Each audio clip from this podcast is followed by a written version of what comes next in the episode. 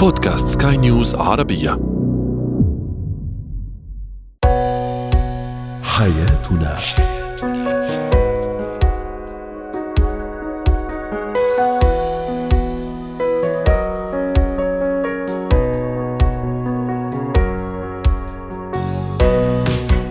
مستمعينا الكرام، أهلا بكم معنا إلى حياتنا، فضاؤكم اليومي الذي يعنى بشؤون الأسرة وباقي الشؤون الحياتية الأخرى، والذي يمكنكم الاستماع إليه عبر منصة سكاي نيوز أرابيا دوت كوم سلاش بودكاست وباقي منصات سكاي نيوز عربية الأخرى. شاركونا عبر رقم الواتساب صفر صفر تسعة سبعة واحد خمسة ستة واحد ثمانية ثمانية ستة اثنين اثنين ثلاثة.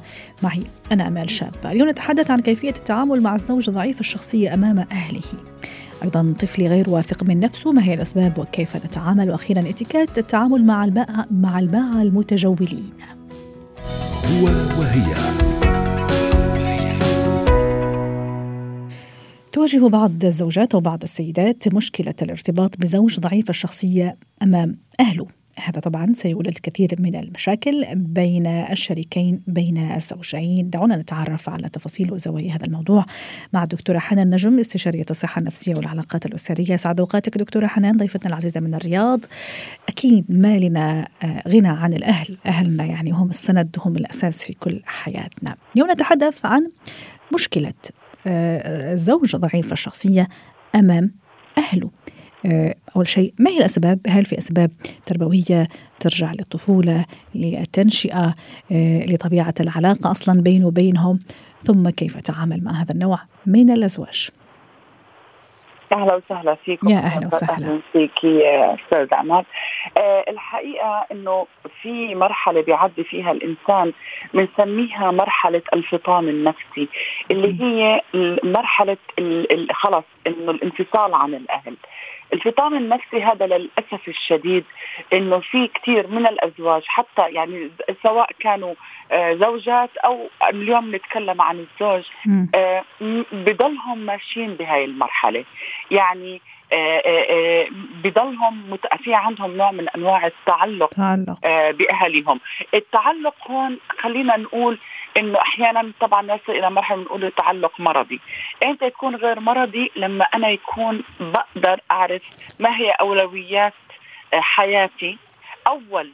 يعني في أزواج ما بيعرفوا إنه بعد هذا الزواج إني أنا في عندي أولويات اللي هي عائلتي الأخرى. هلأ في حق للوالدين ما اختلفنا فيه طبعا، لكن في عندي أشياء ومواضيع أخرى تتعلق ببيتي الآخر. هذه المفروض إنها تكون آه يعني في حدود وفي خطوط حمر، خط أحمر. دكتورة حنان، هل حضرتك ذكرتي شيء كتير رائع، أنه رضا الأهل ورضا الوالدين هذا أمر مفروغ منه، وطاعتهم واجبة ومفروغة منها، ما في نقاش فيها.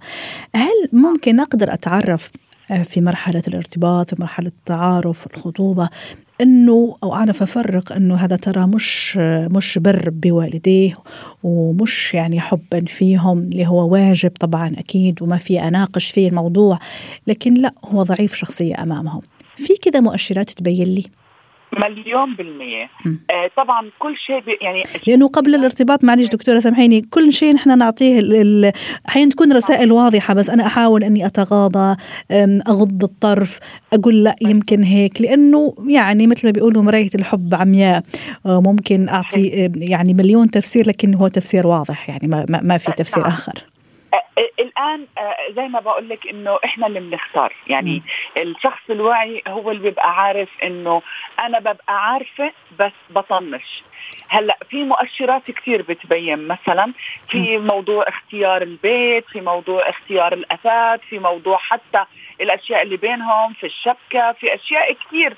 يعني في مؤشرات إلا تبين هذا الشخص فعلا يعود لأهله بكل شيء. هو الاستشارات في بعض الأحيان ياس بتكون مطلوبة، لكن أنا لما أدخل أهلي في حياتي الشخصية، في مشاكلي مع مثلا في بيتي مع زوجتي، أخليهم يتدخلوا، هون بتصير المشكلة. قبل الخطبة إلا بتلاقي مؤشرات بتبين، لكن لا يجب أن أتكلم في الموضوع. ما بصير اني انا يعني إيه كيف اتكلم دكتورة حنان بالطريقة الصحيحة الطريقة الايجابية حتى كمان هو ما ياخذها على اساس انه ممكن انا احاول اني ابعده عن اهله ويعني واكيد مش هذا هو الهدف لانه انا نيتي انه يعني في عندنا زي ما تفضلتي خطوط حمراء ما يسمح لاي حدا لا اهلك ولا حتى اهلي انه يتدخلوا فيها. قصدي كيف الطريقة الصحيحة دكتورة حتى ما استفزه لانه في النهاية انت عم تحكي له على اقرب الناس لإله اهله. أكيد أول شيء إنه الهدوء م. يعني موضوع الانفعال وأبين إني أنا منفعل زيادة عن اللزوم هذا خصوصا لو كان الشخص أنا شايفة إنه أصلا شخص ملائم لي م. وفعلا شخص كويس يبقى لازم أكسبه.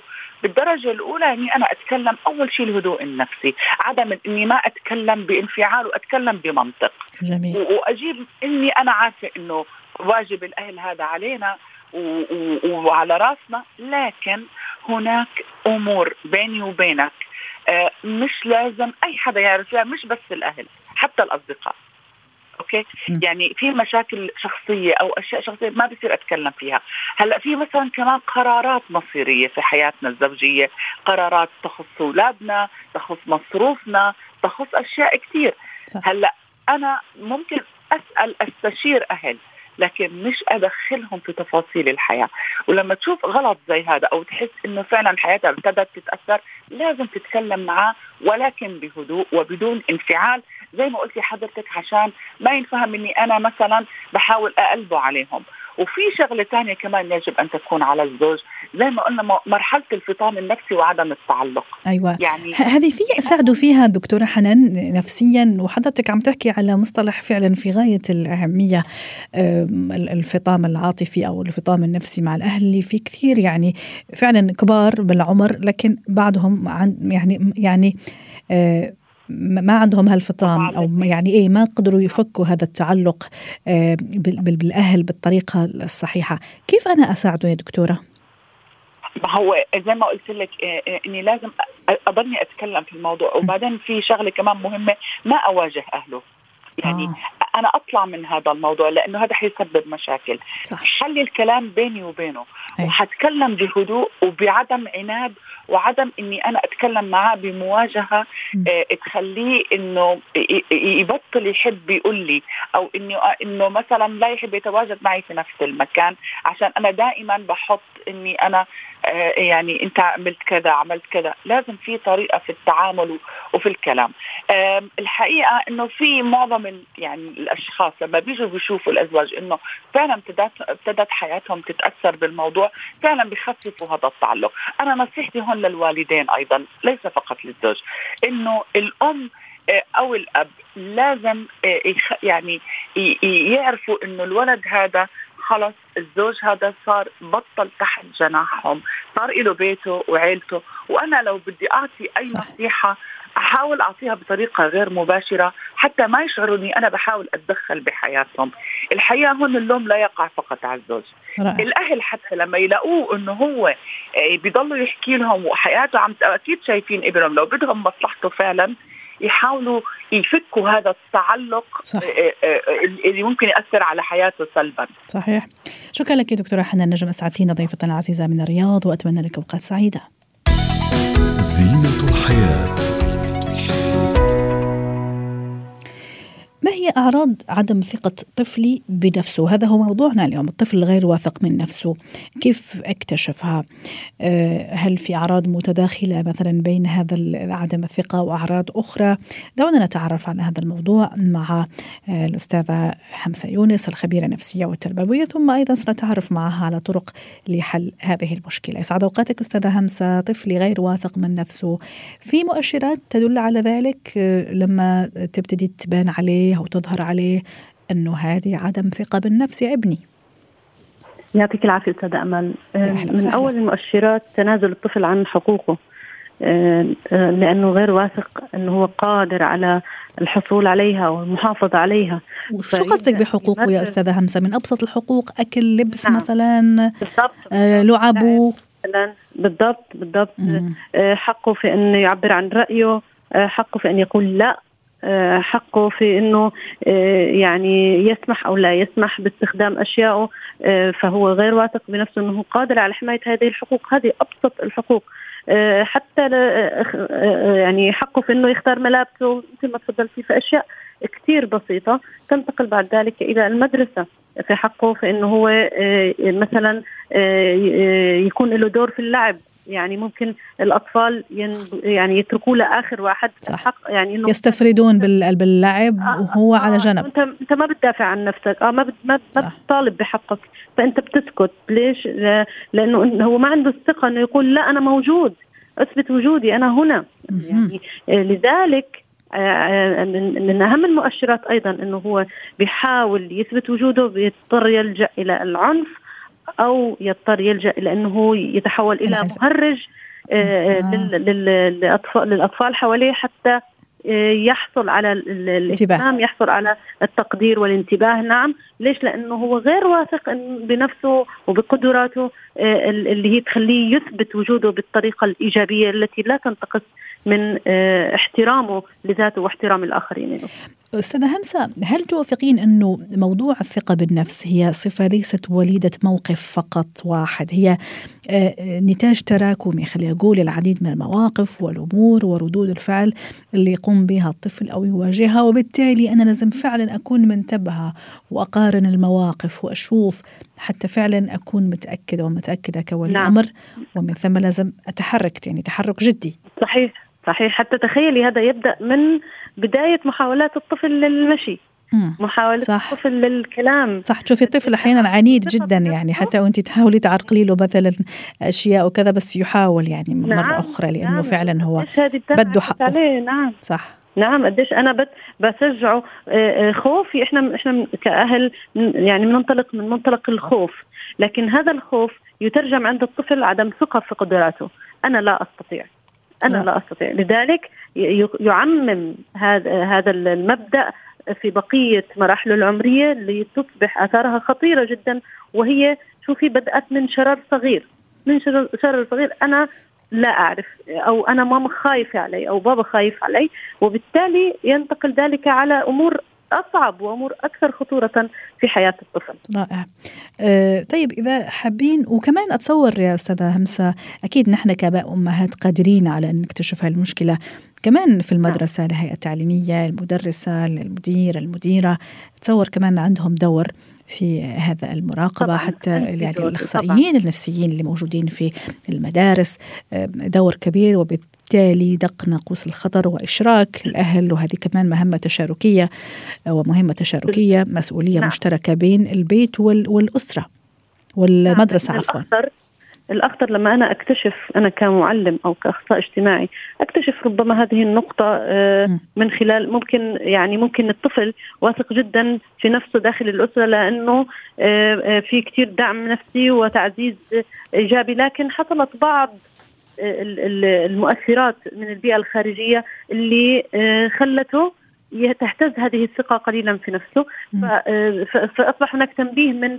الأخصائي الاجتماعي أو المعلم للأهل إنه في في شوي الثقة مهزوزة عن طفلك. هنا الأخطر إني أنا كيف أوصل هاي الفكرة والمعلومة للأهل، لأنه ممكن هذا يغضبهم آه. ويصب غضبهم على الطفل. أنت مش واثق من نفسك، أنت ليش مش واثق من نفسك؟ إحنا كل اللي بنعمله وبنقدمه ومش واثق من نفسك. ويبدأ. طيب، وما دام أثرتي هذا النقطة الأكثر من مهمة أستاذة همسة، كيف نوصلها كتربويين، أخصائيين اجتماعيين، مشرفين تربويين في المدرسة؟ ما قلش كلمة ابنك مش واثق من نفسه يعني أنت ما تفجر القنبلة في وجه الأهل. أنت حنقول إيش؟ ما شاء الله ابنك عنده الاستعداد إنه هو يطور ثقته بنفسه، حنحتاج بس إنه إحنا نشتغل معه أكثر حتى يكون قادر على إدارة المواقف بطريقة أفضل لشخصيته. عارفة، استخدام المفردات وطريقة نبرة توصيل الفكرة تختلف تماما، ردود أفعال الأهل تماما يعني ثمانين درجة. صح. وفي البيت يا أستاذة همسة، كيف كمان أتعامل معاه إذا فعلا تأكدنا تأكدت أنه هذا يعني طفلي أنه فعلا ثقته مهزوزة بنفسه؟ نعم، أول أول نقطة أبحثها، لأنه هذا يعني الغالب كثيرا عند الأهل، القوانين الصارمة. القوانين الصارمة في المنزل اللي ما فيها تفاهم تؤدي إلى أن يكون الطفل عنده ضعف في ثقته في نفسه.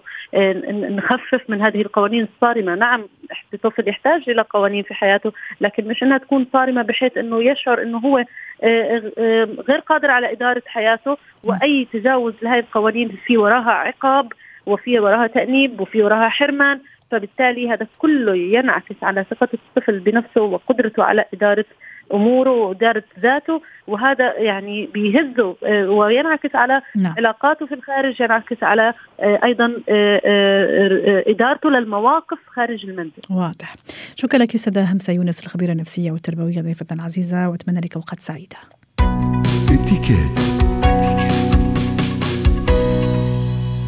اليوم في اتيكيت نتحدث عن اتيكيت التعامل مع الباعة المتجولين أو الباعة في الشارع.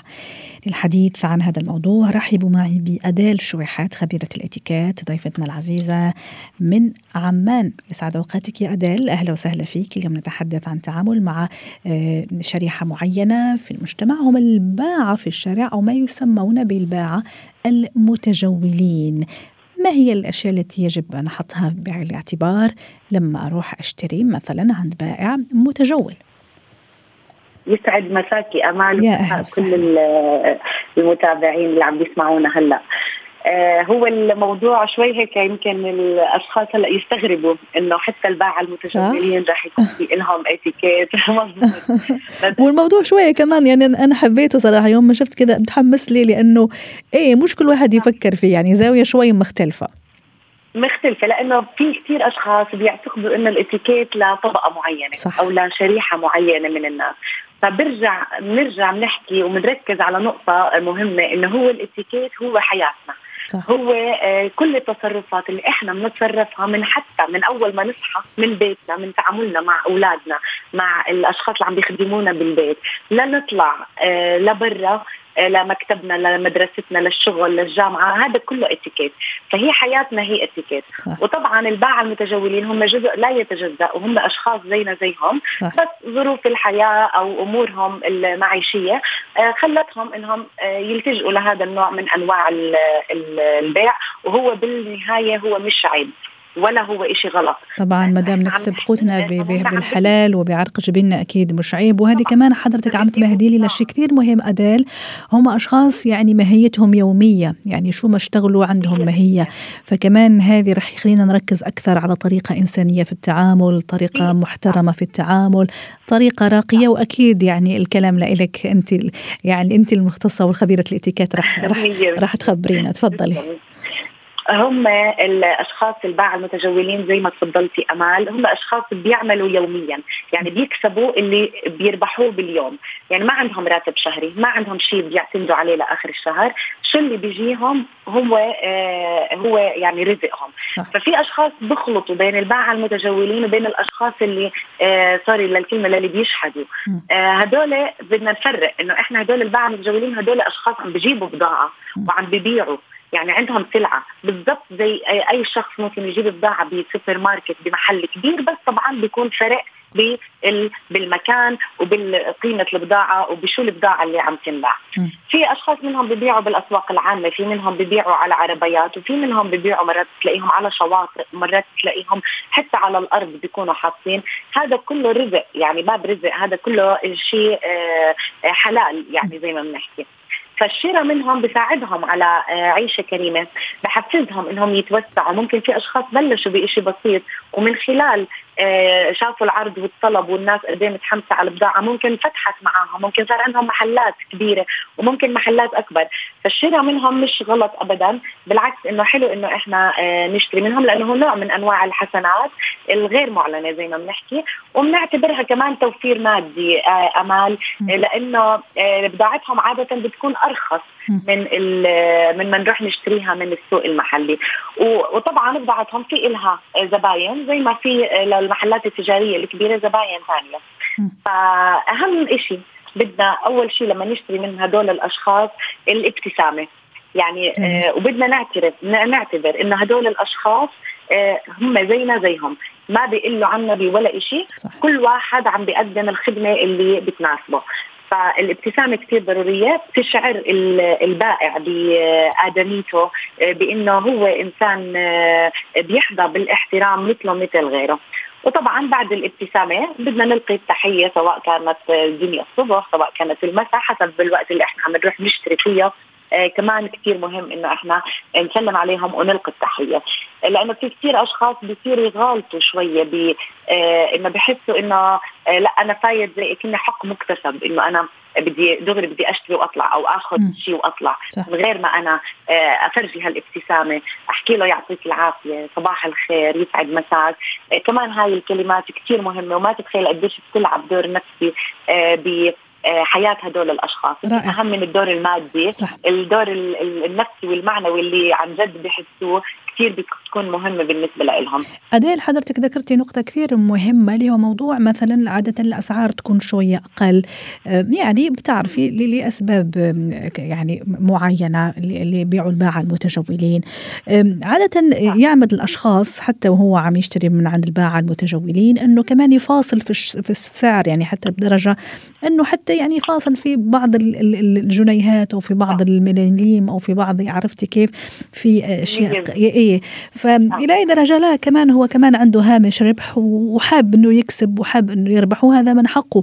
قصدي كمان في اتكات كمان لما أفاصل أنه أروح حاول أني أنزل السعر وهو يقول لا وأنا أقول إيه، فكمان في, في ذوق ولا لا أدال؟ طبعا في ذوق كتير المفاصل، كتير أشخاص بيحبوا الأسلوب المفاصل وبيتبعوه بشكل مبالغ آه يعني و- وخاصة صراحة مع هدول الأشخاص زي ما بنحكي بدهم يتشاطروا عليهم زي كنا، مع إنه هم عن جد ممكن هدول الأشخاص يبيعك بالآخر بهامش ربح عن جد جدا بسيط صحيح. يعني المبلغ اللي أنت فاصلتي فيه ممكن تروحي آه آه تعطيه لابنك يشتري حبة علكة فيه، بس بالنسبة لهذا الشخص مبلغ على مبلغ زي هذا بيعمل له آه بيأثر عليه بحياته. فالمفاصلة يعني من الاتيكيت ومن الرقي مع هدول الأشخاص إنه إحنا ما نفاصل، يعني نحاول إنه ما نفاصل. وممكن لأنه بعدين لما أنت تفاصلي هدول الأشخاص بحسوا إنهم حسوا بالانتصار وبالسعادة إنهم سيطروا صح. على هذا البائع البسيط لمجرد نزلوا يعني مبالغ جدا بسيطة.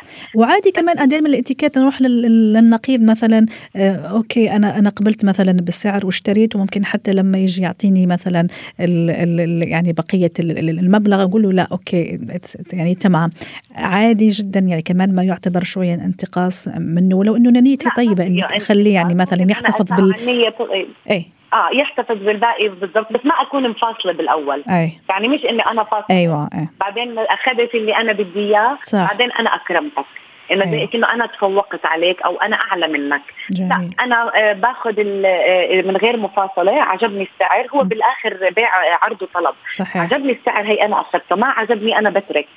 فإذا أنا فاصلت وضليتني أميطل بالمفاصل وبعدين أعطيته إكرامية فشو يعني أنا عم بتعالى عليه صحيح. أديل كمان في نقطة أي في نقطة كمان أديل آه لما مثلا نروح نشتري عند هذا الباع المتجولين مثلا في جنب العربة اللي حط فيها أشياء، أحيانا كمان نشوف مثلا بعض الأشخاص ممكن هو هي أو هو حط أوريدي جايب أشياء، يعني هذا الشخص اللي جاي يشتري يحط أغراضه وشنطته وأكياسه على على الأشياء الموجودة على عربة هذا البائع، كمان ممكن هذه تعيق الحركة. أطفال معي كمان ممكن يبعثروا بعض الأشياء الموجودة على على المكان، فتصور كمان هذه من الذوقيات ما يصير. كمان الذوقيات مضبوط زي ما تفضلتي أمان، نقطة كتير مهمة لما أنا أوقف هي أصلا المنطقة بتكون كتير صغيرة، فأنا أحاول ما أحط أغراضي وأفكر إنه وأحجب النظر على باقي الأشخاص اللي جايين يتفرجوا على هاي البضاعة. الأطفال مرات بلشوا يلعبوا وأنا عم بحكي أو عم بتفرج بيلعبوا بيلعب ببعثروا البضاعة اللي موجودة على العرباية أو على المنطقة هاي الصغيرة، فبتصف في باقي الأشخاص اللي هم جايين مش شايفين البضاعة أو كلها فوق بعض واضح. فالمهم أنا طبعا من اللي أمل زي ما أنا بدي أتصرف بالمحل التجاري الكبير أو بالمول أو بالسوبر ماركت أتصرف مع الأشخاص، وطبعا ولهم كل كل التقدير والاحترام. أي شكرا لك لك أديل أسعدتيني اليوم، أتمنى لك أوقات سعيدة ضيفتنا من عمان. حياتنا ختام حلقة اليوم من حياتنا، شكرا لكم وإلى اللقاء.